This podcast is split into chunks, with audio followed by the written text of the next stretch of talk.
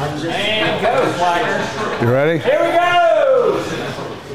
All right, everybody. Well, Aaron and Boat hit me up and wanted to wanted me to fill a little bit of time for Boatfest. So I wanted to do something a little special that you guys probably haven't done. So we are going to be looking at a very in-depth history of strawberry shortcake uh, canes. Well, I, I think there's a typo on. We can go to the next slide here. Just kidding. We're looking at Friday the 13th. what, what, what are the, oh, sorry, strawberry. It's just strawberry. Shortcake didn't do, didn't do two other. Okay. So, for those of you who don't, uh, if you haven't been following, if you don't follow TSI, the team speaker regulars, Matt's here, Aaron's here, some of the other guys, uh, they all do a Saturday night gaming stream. And uh, so I started doing that for a while. One of the games that they play is Friday the 13th, and it's a really fun game. It's multiplayer. Everybody is a victim or potential victim except for one person who's Jason. There's a lot of chasing and running around. It's a pretty fun game. Uh, unfortunately, earlier this month they sent out a message to everyone and said that they have lost the license to Friday the 13th. So even if you've purchased this game on Steam, uh, I don't know what the original price was, $30, right? Yeah, like. Uh, but uh, A, it has gone on sale immediately for $5. Uh, and B, after next year, it will no longer work. So even if you've bought it, you paid money for it, you have it on Steam, you have it on the PC, the game no longer will work because they have lost the license to the game.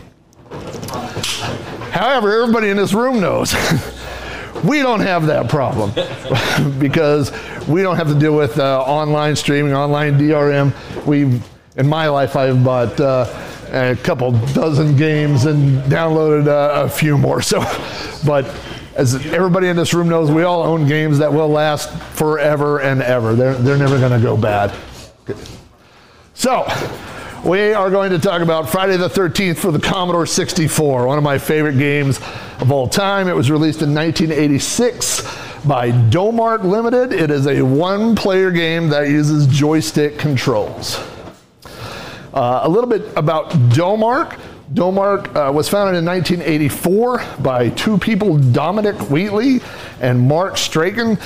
I, when I, I've said Domark my entire life, then when I found out one of the guys' name was Dominic, I thought maybe I've been saying it wrong.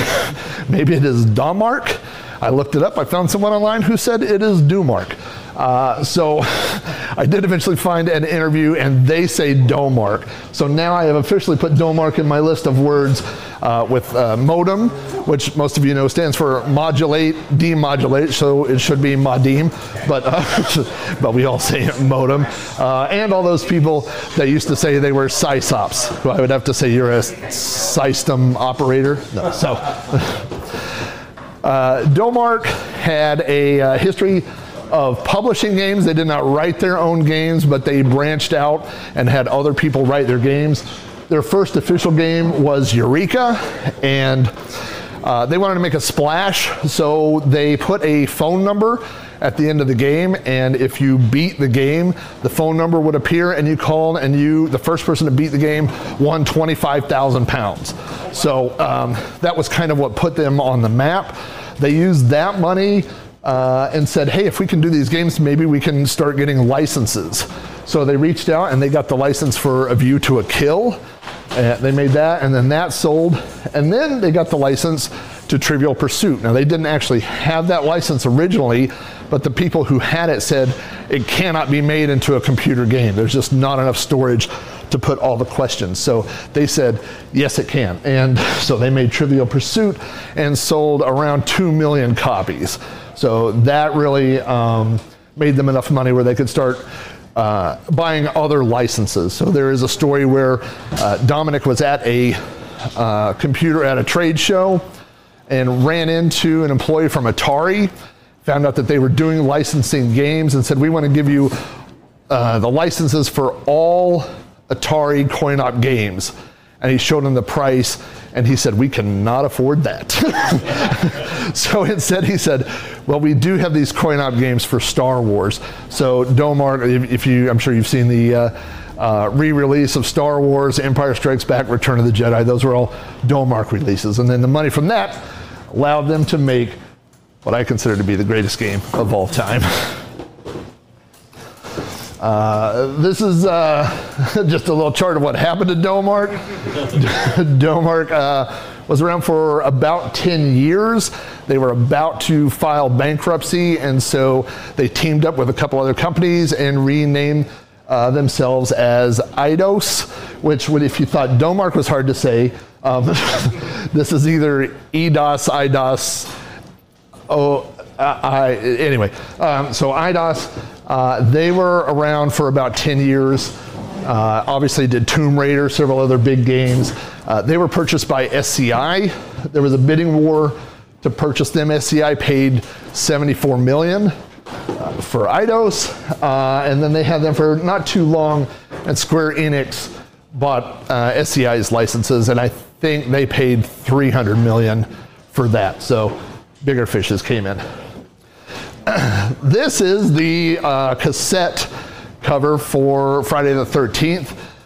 Uh, this was at a time where, especially in the UK, you could get your game banned from stores uh, if it was too bloody or too violent. So they went subtle with the knife in the eye here.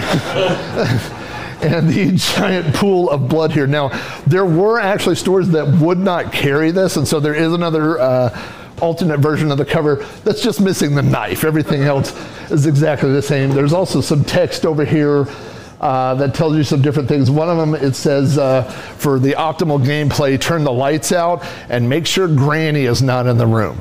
So there's some advice from the game. Uh, they doubled down. Uh, according to the trivia that's online, this was the only mass produced cartridge game that was done in a red cartridge. I'm not sure that that's really true, um, but they, they wanted to have this entire theme. Uh, also, and this is a game that obviously would have been marketed to game playing teenagers, they included blood capsules in the. So this would be uh, another fine thing. You know, you, you talk to your parents and go to the store, you get the game, you know, you're like, which one do you want? I want the one with the knife and the, and the guy's eyeball. Uh, and then also you get the nice uh, blood capsules to go with that. So they kind of doubled down on that. Uh, this is, uh, again, the title screen. So they took the uh, artwork from the cover. You got the blood, you got the bloody eyeball. There are two goals to the game. The first one is to kill Jason on every round, and then to kill Jason again. And so that's really what the game is about. Uh, in the game, you play camp counselors. And so the game pops up and shows you uh, some of the different counselors here. Uh, you got uh, uh, this guy here with kind of the black lips, this dude. Uh, this is the odd one. This one kind of has some soulless, weird zombie eyes, and her head's kind of the wrong way. Well, to see a chiropractor. Yeah, this one is like this just makes me want to pop my neck when I see this one.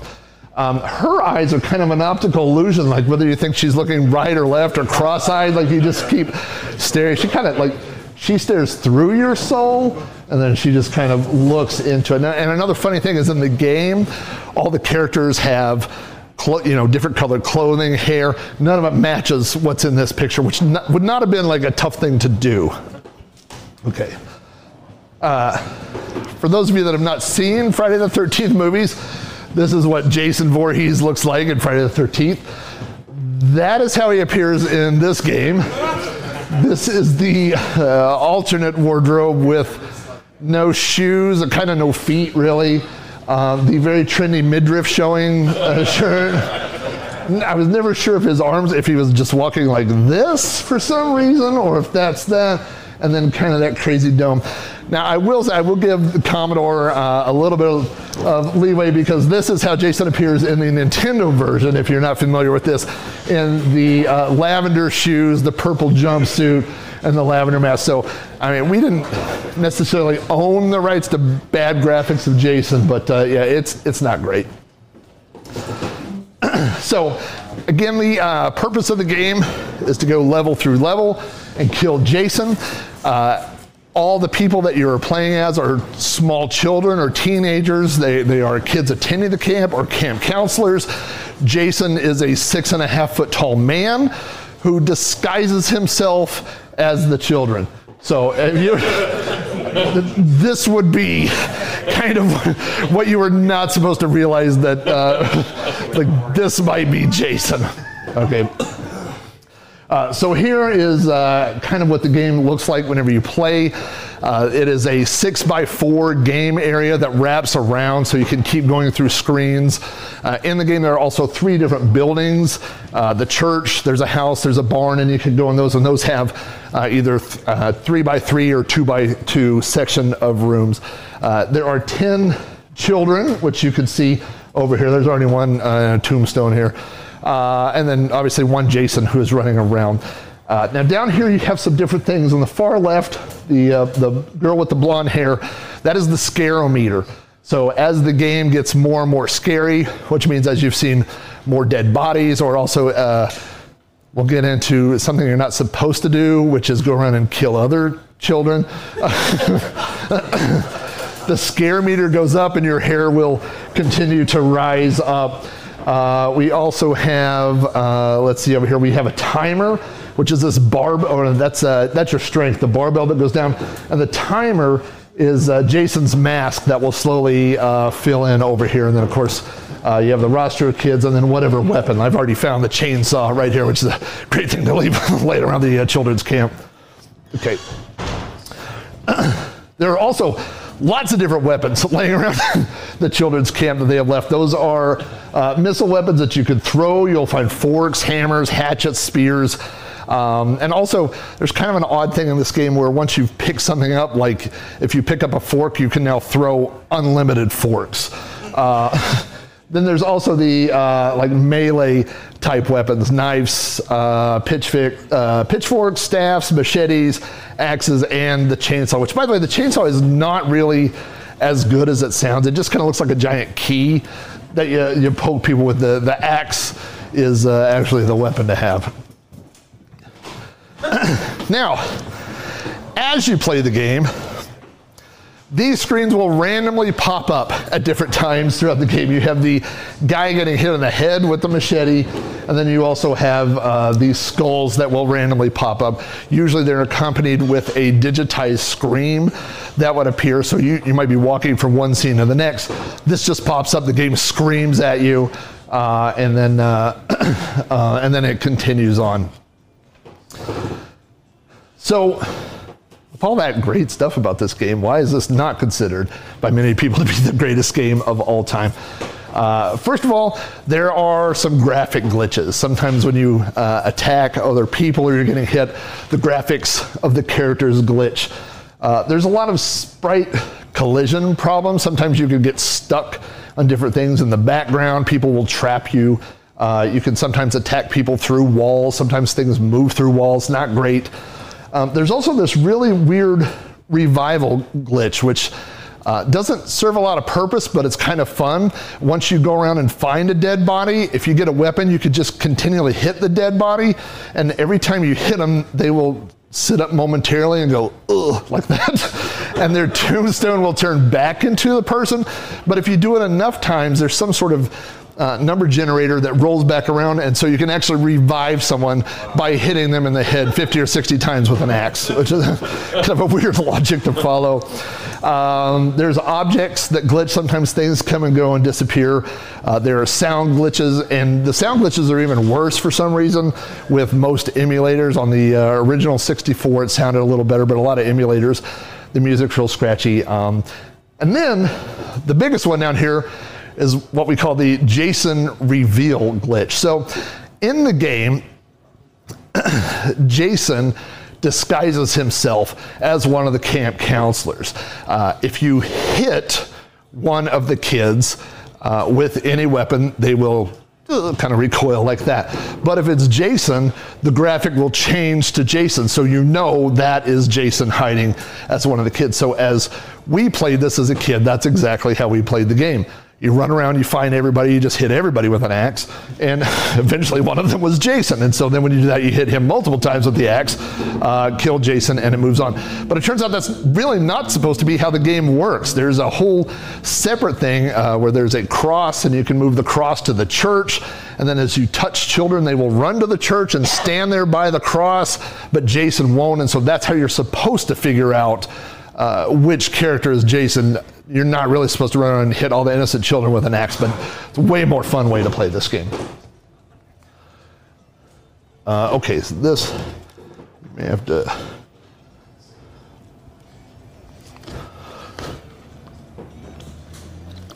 So, we won't run through a lot of this, but I just want to show just a minute or two of uh, of the gameplay, uh, what this is like. Of course, they have all the copyright stuff, you know, saying that it's uh, the rights of Paramount.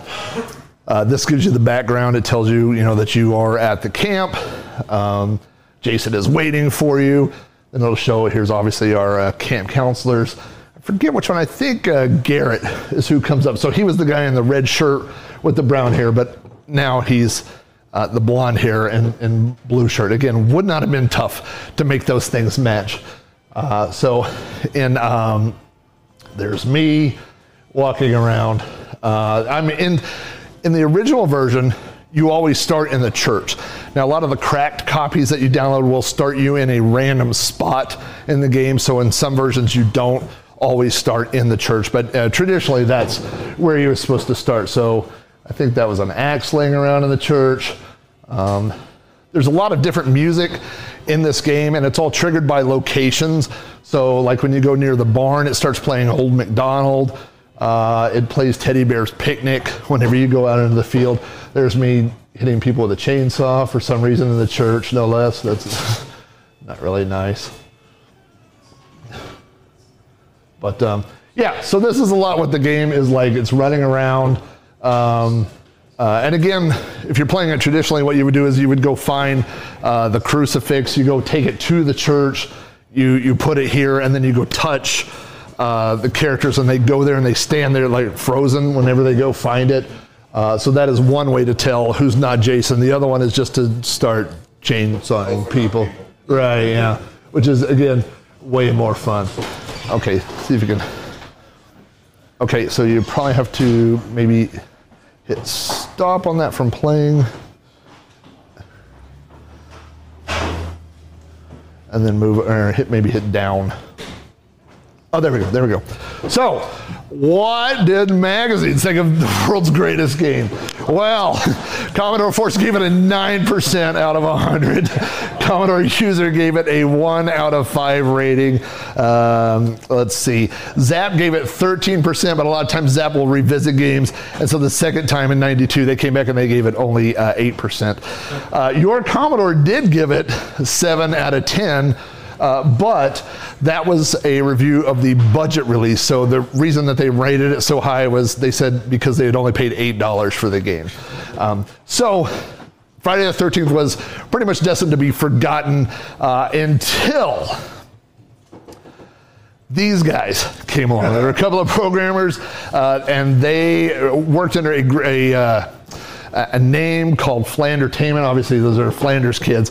And they took the entire original game, which was released in 1986, and rewrote more or less the entire game. They deconstructed all the code, they fixed all the problems, and they added dozens and dozens of new features to basically make it not only almost a different game, but a much, much better game. And they released it as Sunday the 15th. not going to read this, but these are some of the changes that they made in the game. So uh, they added random, they're like there's problems with the random number generator. They fixed that. They made Jason faster. They changed um, uh, the uh, his the distance for hit, you know, all these different things. So they really went in and, and uh, added it and made it a lot more fun game. These are also some of the bug fixes that were in the original if you purchased it, that they went in and uh, fixed it. You can see like um, uh, there's a bug where if you th- like throw a spear at a child, which is a strange sentence now that that just came out of my mouth. Um, uh, if you throw it, it will have like do a certain amount of damage. But uh, there's a bug where if you throw it and then drop the weapon, but it's still flying over there, it messes up the hit counter. So you can do like instant uh, kills. So yeah. So if you listen to Sprite Castle, you know there's a part of the show where I talk about my childhood memories of playing games. So I never saw Friday the 13th for sale here in the US. Usually, if you look online and see it's mostly UK releases uh, that you'll find, but it is a game that I got from downloading random games. And so uh, this is, uh, I didn't, I should have introduced, this is my buddy Jeff. So if you guys uh, listen to the stream and you see Steel Rat come in there, I'm always talking to, or if you've listened to Sprite Castle on almost every episode, I say, my buddy Jeff, this is Jeff. And so Jeff and I, I had a, uh, my dad, when I was a kid, we had a TRS 80 Model 3. Uh, we sold that. I moved to an Apple II. And then uh, when I was around sixth grade, I started meeting people who had Commodore 64s. So I met Jeff in seventh grade. Not only did he have a Commodore 64, but he had a Commodore 64 in his bedroom, which I thought was the coolest thing. So I told my parents, I want a Commodore 64 in my bedroom. So we started downloading all these games, and one of the games that we found was Friday the 13th. Now, my parents didn't let us watch a lot of horror movies when I was younger. Jeff's mom, I think, probably encouraged us. Yes. I remember going to Jeff's house and going, I'm not sure I'm supposed to watch this movie. Um, and so we got Friday the 13th. And so we started playing. Oh, go back for a second. Sorry. That's right. Um, so we started playing the Friday the 13th, and then we started because it had all these digital screams and things like that. We thought, how can we make this scarier? So, oh, there we go. There's my memories. uh, so, what we decided to do was take this blanket and sit in front of the computer as close as we could and take the blanket and wrap it over our heads and over the monitor.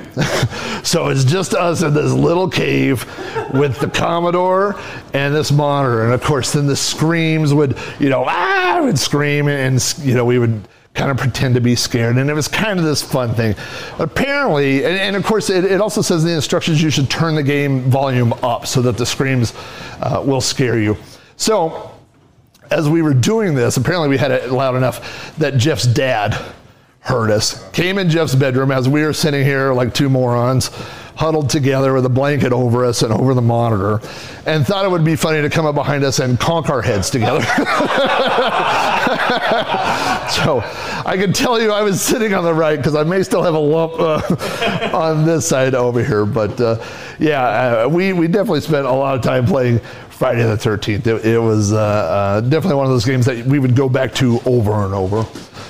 If you want to own a copy of Friday the 13th, most of the ones you'll find are UK. Uh, it's not necessarily a cheap game. These are ones that sold. This one was uh, $76. This one was $51 plus 30 something shipping because you'd have to order it over there. And I don't know, those look complete, but I don't know if the blood capsules are still in there or if they would still be good at this point. Okay. And uh, so, at the end of the show, I like to rate the games. So, Friday the 13th for graphics, seven out of seven bloody skulls. Look at this, look how great this game is. Seven, you got digitized screams, you got music, seven out of seven. Uh, gameplay, I mean, really, it's just getting weapons and hacking up people all the time. Seven out of seven. How did not do that? Overall, seven out of seven. Friday the 13th for Commodore 64 is a perfect game, uh, and it gets a perfect score on Sprite Castle. okay. So, anyway, that is uh, Friday the 13th. This is, I don't know if you can see this, the, these are links to website, Twitch, Twitter, all these things. If you want to find any of that, you can go to um, robohara.com forward slash links, uh, and, it, and it has all that. So, yes, sir. What would you rate those individual ratings on the original version for a patch? Um, I mean, in some ways, it's better because it's so it's almost like a B movie, you know. Eight out of seven. Yeah, yeah. So it might be eight eight machetes to the head out of eight. So I think it's yeah, it's even better than the patched one. So anyway, uh, if you obviously we've only got a few more hours here, but uh, make sure that you uh, make the rounds, play everything. If you want, maybe we'll get Friday the 13th running up uh, over there on the SX64. So there you go.